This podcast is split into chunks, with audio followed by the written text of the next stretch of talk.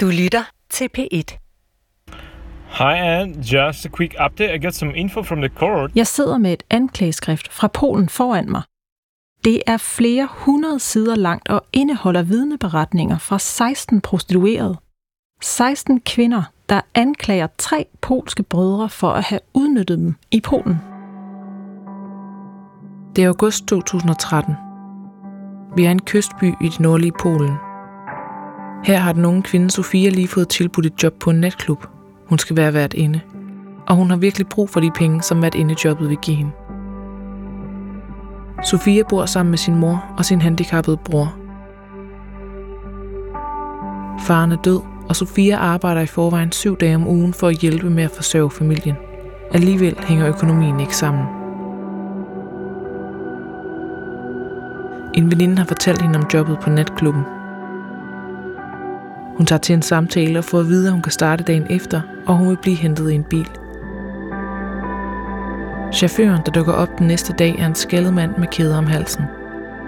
Han har et ubehageligt udtryk i ansigtet, synes Sofia. Instinktivt bryder hun sig ikke om ham. Chaufføren hedder Pavel.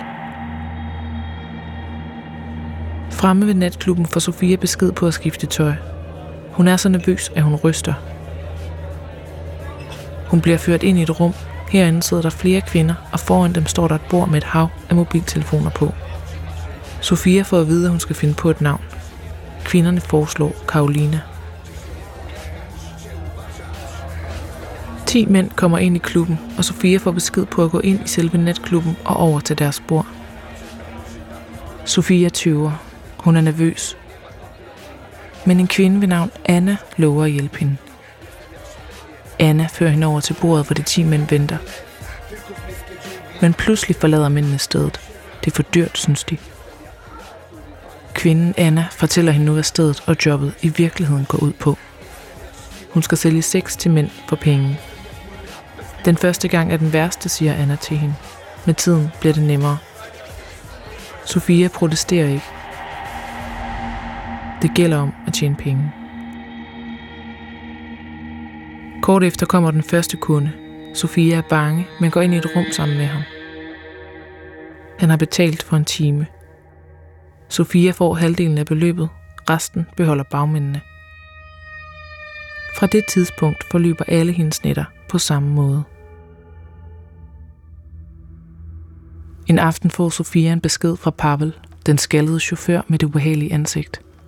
Vil du være min bitch, står der. Sofia tror, det er en joke og svarer, ja, klart. Først da hun taler med en af de andre piger, går det op for hende, at det at være deres bitch betyder, at man bliver deres ejendom. Man bliver tatoveret og får lavet bryster. En aften noget tid senere gentager Pavel sit spørgsmål direkte til Sofia. Sofia kigger på ham og svarer, jeg er ikke nogens ejendom og kommer heller aldrig til at være det. Det gør ham rasende. Han trækker en machete frem og smadrer et glas, der står på bordet med den. Så hiver han hende ind til sig og siger, du er for smart for dit eget bedste. Nu går det op for Sofia, hun skal væk. Men hun tør ikke forlade klubben. Hun ved fra de andre kvinder, at bagmændene ikke tillader det. De tvinger kvinderne til at blive ved med at arbejde mod deres vilje.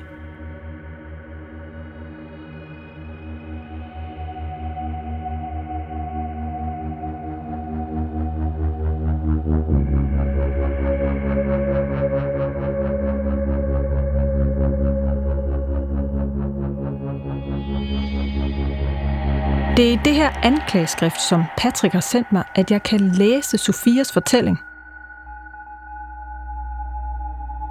Hun er en af i alt 16 prostituerede, der har givet sit vidneudsagn mod tre polske brødre.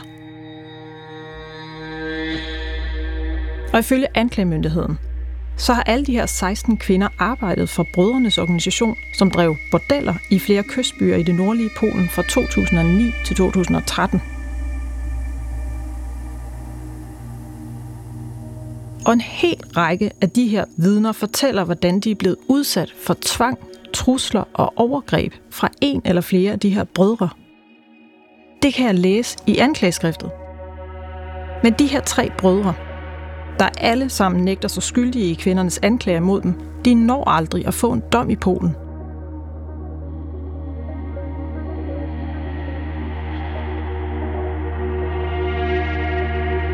For inden sagen overhovedet når så langt, så forlader de landet. Flere kilder fortæller, at de her tre brødre nu starter et nyt netværk af bordeller. Den her gang i Danmark. Og det, der gør det her gamle anklageskrift rigtig interessant, det er, at der er tale om præcis de samme bagmænd, som nu også er tiltalt for at stå bag morbranden i Aalborg. Fra P1 Dokumentar. Det her er det brændte bordel. Mit navn er Anne Skjerning, og det her er femte episode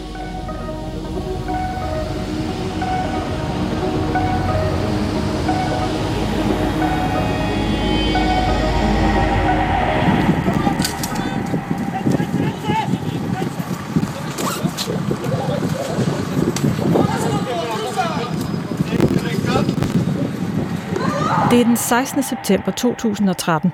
En stor politiaktion er i gang i flere kystbyer i det nordlige Polen. Jeg sidder og gennemgår en video, som det polske politi selv har offentliggjort.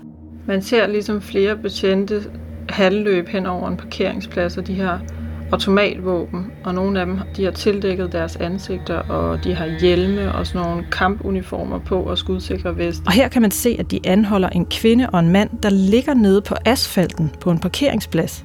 I det næste klip, der er vi ligesom indenfor på et af de her bordeller, øh, hvor politiet er i gang med at foretage anholdelser, ser det ud til der. Jeg kan i hvert fald se, at der ligger en to, tre, fire kvinder på gulvet. Personerne på gulvet er en blanding af vagter, chauffører og prostituerede, der ifølge politiet arbejder for en og samme bordelorganisation, som består af mindst fire bordeller og en natklub. Man kan ligesom se, at en af dem har ligger bare i en undertrøje og underbukser, og en anden har stiletter på, tror jeg. Jeg kan læse, at politiet finder frem til 70 kvinder, der har arbejdet for den her organisation.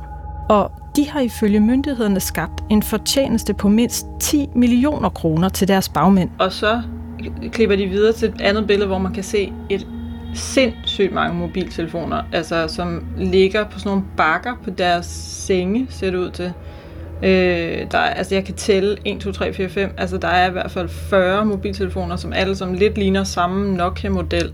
Den her dag blev tre brødre sigtet for at have styret organisationen de kalder sig for Braciaki, brødre på polsk. Ifølge myndighederne i Polen, så er det den mellemste af de tre brødre, der bestemmer mest. Han hedder Alexander og er på det her tidspunkt 30 år, og han er familiefar og uddannet lærer. Den næstkommanderende hedder Letschlek og er 25 år og også familiefar, og så er han ifølge myndighederne deres pengemand. Og til sidst er der Paul. Chaufføren hedder Paul. Han er 33 år og nummer 3 i hierarkiet, fordi han har sluttet sig til organisationen senere end de to andre. Det er vigtigt at understrege, at de her tre brødre de nægter sig skyldige i alle de her anklager, og at der endnu ikke er faldet dom i sagen. Det jeg kan læse, det er, hvad de polske myndigheder mener, at de tre brødre står bag. Braciaki-brødrene står nemlig, ifølge anklagerne, også bag en række angreb på konkurrerende bordeller i Polen. De har ifølge de polske myndigheder sendt 10 mand ud for at true en konkurrent, og de har smadret ruder og inventar hos et konkurrerende bordel, og de er tiltalt for at have tvunget kvinder til at prostituere sig gennem vold og trusler – Ifølge det her anklageskrift fra de polske myndigheder, så fortæller kvinderne, at de bliver overvåget konstant, og at de ikke får lov til at tage hjem til deres familier eller bare gå ud og handle. Og de bliver straffet økonomisk, hvis de ikke adlyder brødrene fuldt ud. Derudover beskriver flere af dem, at de er blevet udsat for afpresning og nogle gange også vold og seksuelle overgreb for de her brødre. Maja tør ikke sige nej til Alexander og Leslie. Hun er redselslagen. Nogle uger senere siger hun til dem, at hun gerne vil stoppe – hun vil ikke mere. Det er ikke en mulighed, svarer de. Hvis hun stikker af, vil de komme og lede efter hende. Flere af kvinderne beskylder os brødrene for at opfatte dem som deres ejendom. Det gælder blandt andet en, vi kalder Julia. Hun har mest kontakt med Leslie. Hun er bange for ham, fordi hun har hørt, at han har været voldelig over for andre kvinder. Leslie tvinger hende til sex og oral sex, og han foreslår hende, at hun skal få en tatovering og blive hans ejendom, og kun dyrke sex med ham. Ifølge brødrenes advokat, så nægter de så skyldige i anklagerne om, at de skulle have tvunget nogen til at arbejde for dem imod deres vilje, og for at have udsat deres prostituerede for seksuelle overgreb, som flere af kvinderne anklager dem for. Jeg kan også læse om en kvinde, der hedder Maria, som begynder at arbejde som prostitueret for Brachaki-brødrene som 18-årig, efter hun er blevet smidt ud hjemmefra.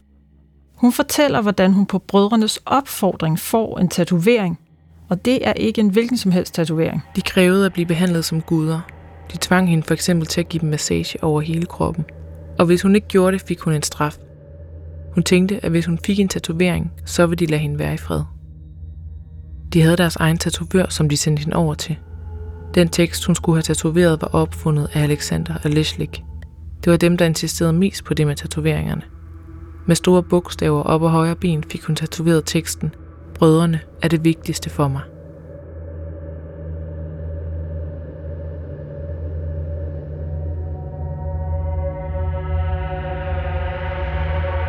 Jeg finder nu en hel række fotos fra den polske anklagemyndighed. De viser prostituerede, der angiveligt er blevet tatoveret på opfordring fra brødrene. Jeg skal lige prøve at se her.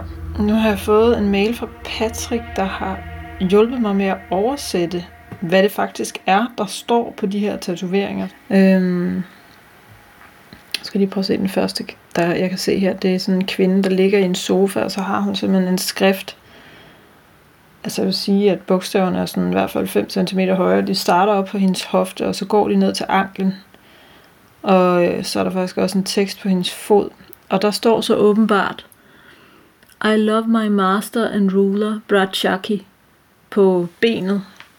Og så står der, Letchlegs property på foden. Og her er der en, hvor der står, Made by Brachaki. Det er januar 2015, og retssagen mod de tre brødre og 18 andre tiltalte begynder. De tre brødre nægter sig skyldige i alle anklager om vold, trusler og seksuelle overgreb, som de her 16 prostituerede kommer med. Processen ender med at løbe over mange måneder, men undervejs sker der noget usædvanligt. For midt under retssagen, der afgør domstolen, at brødrene kan blive løsladt mod kaution. De kan så at sige betale for at være på fri fod, indtil der falder endelig dom i sagen – Rettens begrundelse for det her er ifølge flere artikler fra dengang, at der ikke længere er nogen efterforskning i gang, som brødrene kan kompromittere. Men der følger dog et krav med. Brødrene må ikke forlade landet. Men det gør de.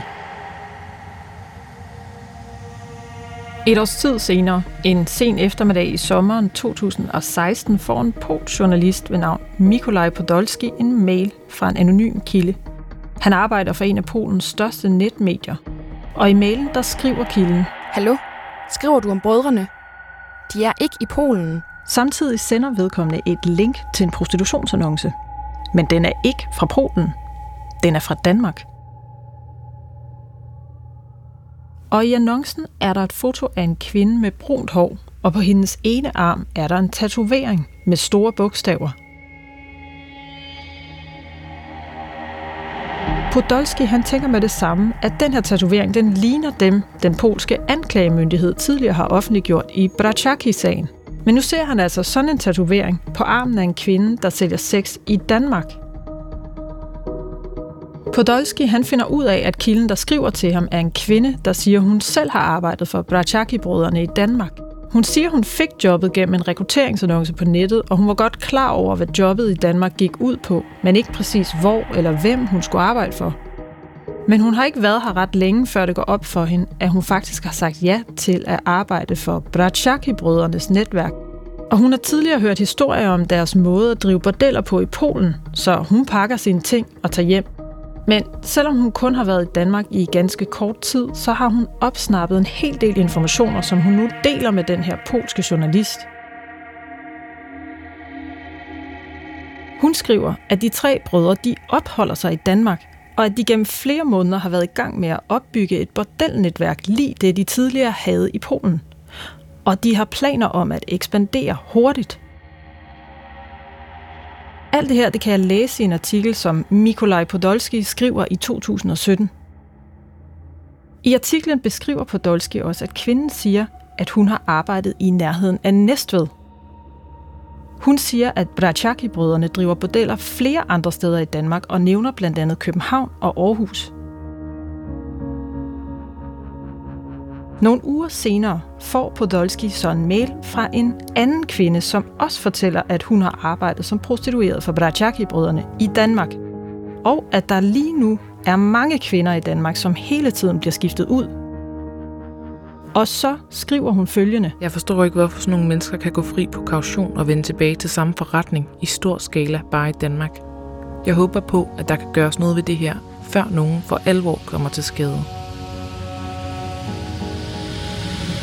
Nu beslutter Podolski sig for at gå til det polske politi med sin viden. Han samler alle de oplysninger, han har fået om, at Brachaki angiveligt er rykket til Danmark, blandt andet annoncen med den tatoverede kvinde, og sender det til myndighederne.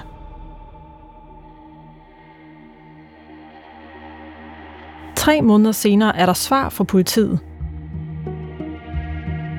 To betjente vil mødes med Podolski og høre alt om, hvad han ved så han mødes med dem i september 2016, skriver han i sin artikel.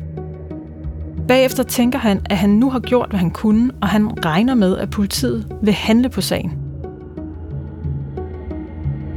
Men i det kommende halve år, der hører han intet. Først i april 2017 er der nyt. For her udsender Pols politi en pressemeddelelse om, at de har anholdt seks polske personer i forbindelse med en sag i Danmark. Jeg finder den her pressemeddelelse, og her står der. En kvinde brænder inden efter gerningsmand har sat ild til et bordel. To år senere, der bliver de her tre brødre så anholdt og sigtet for at have bestilt angrebet mod bordellet i Aalborg.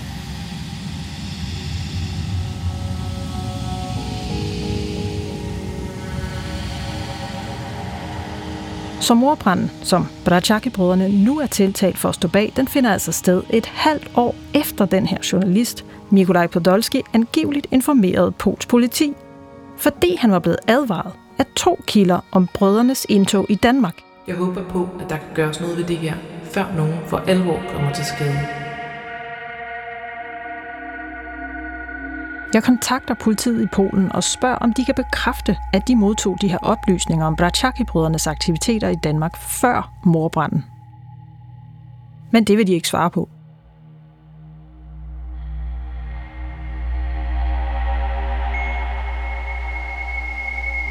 Det første, jeg tænker, da jeg læser på Dolskis artikel, det er, om jeg ved hjælp af min indsamling af tusindvis af prostitutionsannoncer kan efterprøve det, som kilden fortæller og rent faktisk finde ud af, hvor Brachaki-brødrene angiveligt drev deres bordeller i Danmark. Kilden i artiklen nævner både Næstved, København og Aarhus. Og samtidig har jeg fundet en interessant oplysning hos prostitutionskunderne på EUGuide.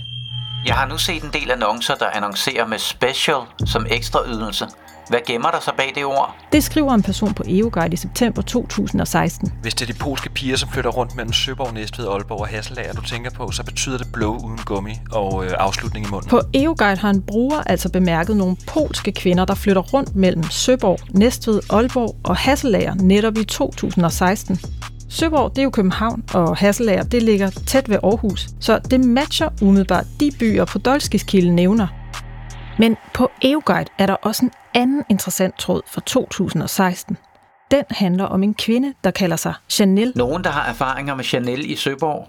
Hun har tidligere været forbi Aalborg. Kan ikke finde noget på hende herinde. Jeg besøgte hende i sommer, da jeg fik bekræftet via en anmeldelse, at hendes billeder var ægte. Jeg åbner linket til Chanels annonce, som bliver delt på EUGuide. Og hun har været i Søborg og i Aalborg tilbage i 2016. Og det første, jeg ser, er en kæmpe tatovering på kvindens ene arm. Altså man kan bare se en gigant tatovering ned ad den ene arm. Og den der skrifttype, altså det ligner den samme skrifttype som de tatoveringer, som kvinderne havde i Polen. Jeg skynder mig at sende et foto af Chanels arm til Patrick for at spørge ham, hvad der står. Oh, the text you just sent me about that tattoo? What, what, what, Uh, what's the meaning of that? shit picture. Okay, this one, this one from the arm it says the Panaola. Uh, She's a lady of uh, Oleg. Oleg is a nickname of Olo, which is Alexander. Chanels tatovering siger, at hun tilhører Ollo, som ifølge anklageskriftet er kaldenavnet for Alexander, altså den øverste leder af yeah, yeah, yeah. So this is a pictures of one of the prostitutes who work for them. And Og Patrick og jeg snakker lidt videre om nogle andre ting, men pludselig råber han op. oh shit, I know, I know I know this girl, the one which you sent me over just the pictures. You do? Yeah, it's Anna. What? Okay, can you explain? Yeah, explain. Just give me a second. I'll, I'll check other photos to be 100%, but like 99% sure right now. Yeah, it's her. But she changed a bit, but it's her. Like she has the same tattoo. But, well, and who who's she once again? She was one of the prostitutes of Brachaki, and she was one of the girls who were, uh, let's say, uh, like pimping the other girls. Nu begynder det at gå op for mig, hvem det er, Patrick taler om. Det er den her Anna, jeg har læst om en masse gange i det polske anklageskrift fra 2014. Anna er den kvinde, der ifølge anklageskriftet går over til den unge kvinde Sofia og fortæller, at hendes nye job som vært inde på en natklub i virkeligheden er et job som prostitueret. En kvinde ved navn Anna lover at hjælpe hende og fører hende over til bordet, hvor de 10 mænd venter. Det er også Anna, som flere af kvinderne fortæller, er den første, de får kontakt til, når de søger job hos Prachiaki. Så den her tatoverede kvinde, der kalder sig Chanel i de danske prostitutionsannoncer, og som ifølge brugerne på EOGuide har været både i Søborg og i Aalborg. Hun er ifølge Patrick identisk med Anna, der ifølge den polske anklagemyndighed spiller en helt central rolle i Braciaki-netværket. Patrick han kan genkende hende, fordi hun mødte op ved et indledende retsmøde i Polen, der handlede om morbranden. Her er hun tiltalt for at drive bordel i Danmark på vegne af brødrene. Så nu prøver jeg at bruge hendes gamle prostitutionsannoncer til at finde ud af, hvor Braciaki-banden angiveligt havde bordeller i Danmark. Der er desværre ikke nogen adresse i den annonce, jeg først finder. Men så tjekker jeg, om der skulle ligge nogle gamle versioner af den samme annonce på Archive. Altså den her hjemmeside, der med jævne mellemrum laver kopier af stort set alt, der ligger på internettet. Og på Archive, der finder jeg en tidligere version af Chanels annonce. Og her fremgår der en bestemt adresse i Søborg. Så nu slår jeg den her konkrete adresse i Søborg op i mit ark med data fra 10.000 prostitutionsannoncer. Og det giver resultater. Jeg kan se, at der har været mange polske kvinder forbi den samme adresse i Søborg i løbet af 2016. Så nu samler jeg alle de annoncer med prostituerede, der har været på den her adresse, og kører dem igennem Archive for at finde ældre versioner af deres annoncer. Og efter nogle timers arbejde, så har jeg samlet over 100 screenshots af 30 forskellige annoncer. Og så ser jeg et klart mønster. En række polske kvinder har cirkuleret rundt mellem fire konkrete adresser i Danmark i løbet af 2016 i Søborg, Næstved, Aarhus og Aalborg. Det tyder altså på, at en af de kilder, der henvendte sig til den polske journalist Mikolaj Podolski, havde ret godt styr på, hvor i Danmark Braciaki-brødrene angiveligt drev deres bordeller. Men jeg kan også se, at det sted brødrenes organisation angiveligt drev bordel i Aalborg, det er ikke Heimdalsgade, men fra en adresse tæt på Aalborg Centrum.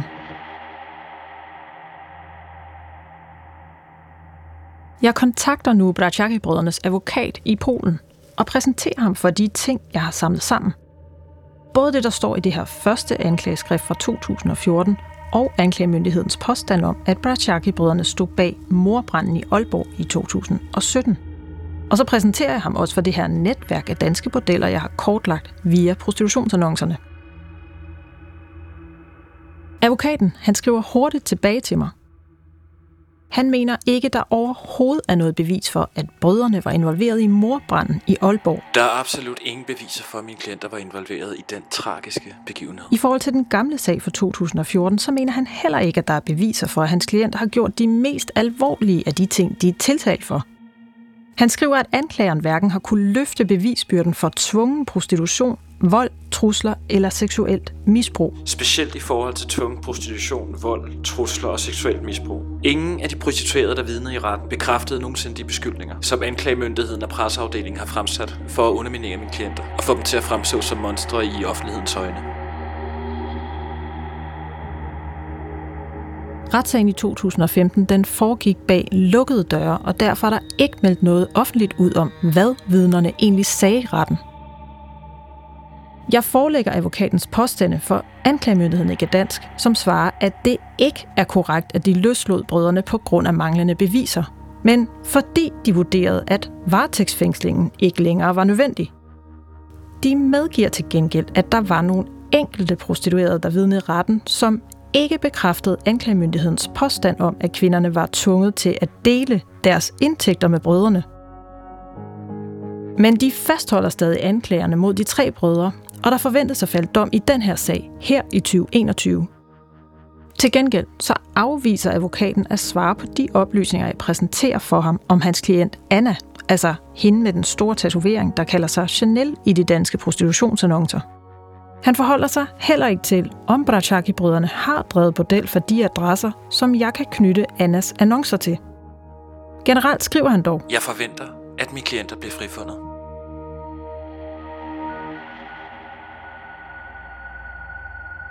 Imens jeg har let efter informationer om, hvor Brachaki-brødrene angiveligt drev bordeller i Danmark, så har jeg fundet noget andet interessant. Igen på EUGuide. For her skriver en prostitutionskunde, at han har besøgt et bordel i Næstved på netop den adresse, som min kortlægning peger på, har tilhørt Brachaki-brødrene. Netop på det tidspunkt. Hende jeg mødte var ganske køn, men ville bare have det overstået, og jeg mødte tre piger, der sov på madrasser på gulvet, og de havde det virkelig ikke godt. Det første jeg gjorde var at melde det til Center mod Menneskehandel. På samme adresse ved Næstved, der finder jeg også et firma, som tilhører en polsk kvinde. Martas Massage. Nej, det er løgn. Og der er flere ting, der peger på, at netop den her kvinde kan være en nøgle til at forstå morbranden i Aalborg. Så nu prøver jeg at finde hende. Jeg vil gerne vide, om hun kan give mig svaret på, hvorfor det her bordel skulle brændes ned. Gå på opdagelse i alle DR's podcast og radioprogrammer. I appen DR Lyd.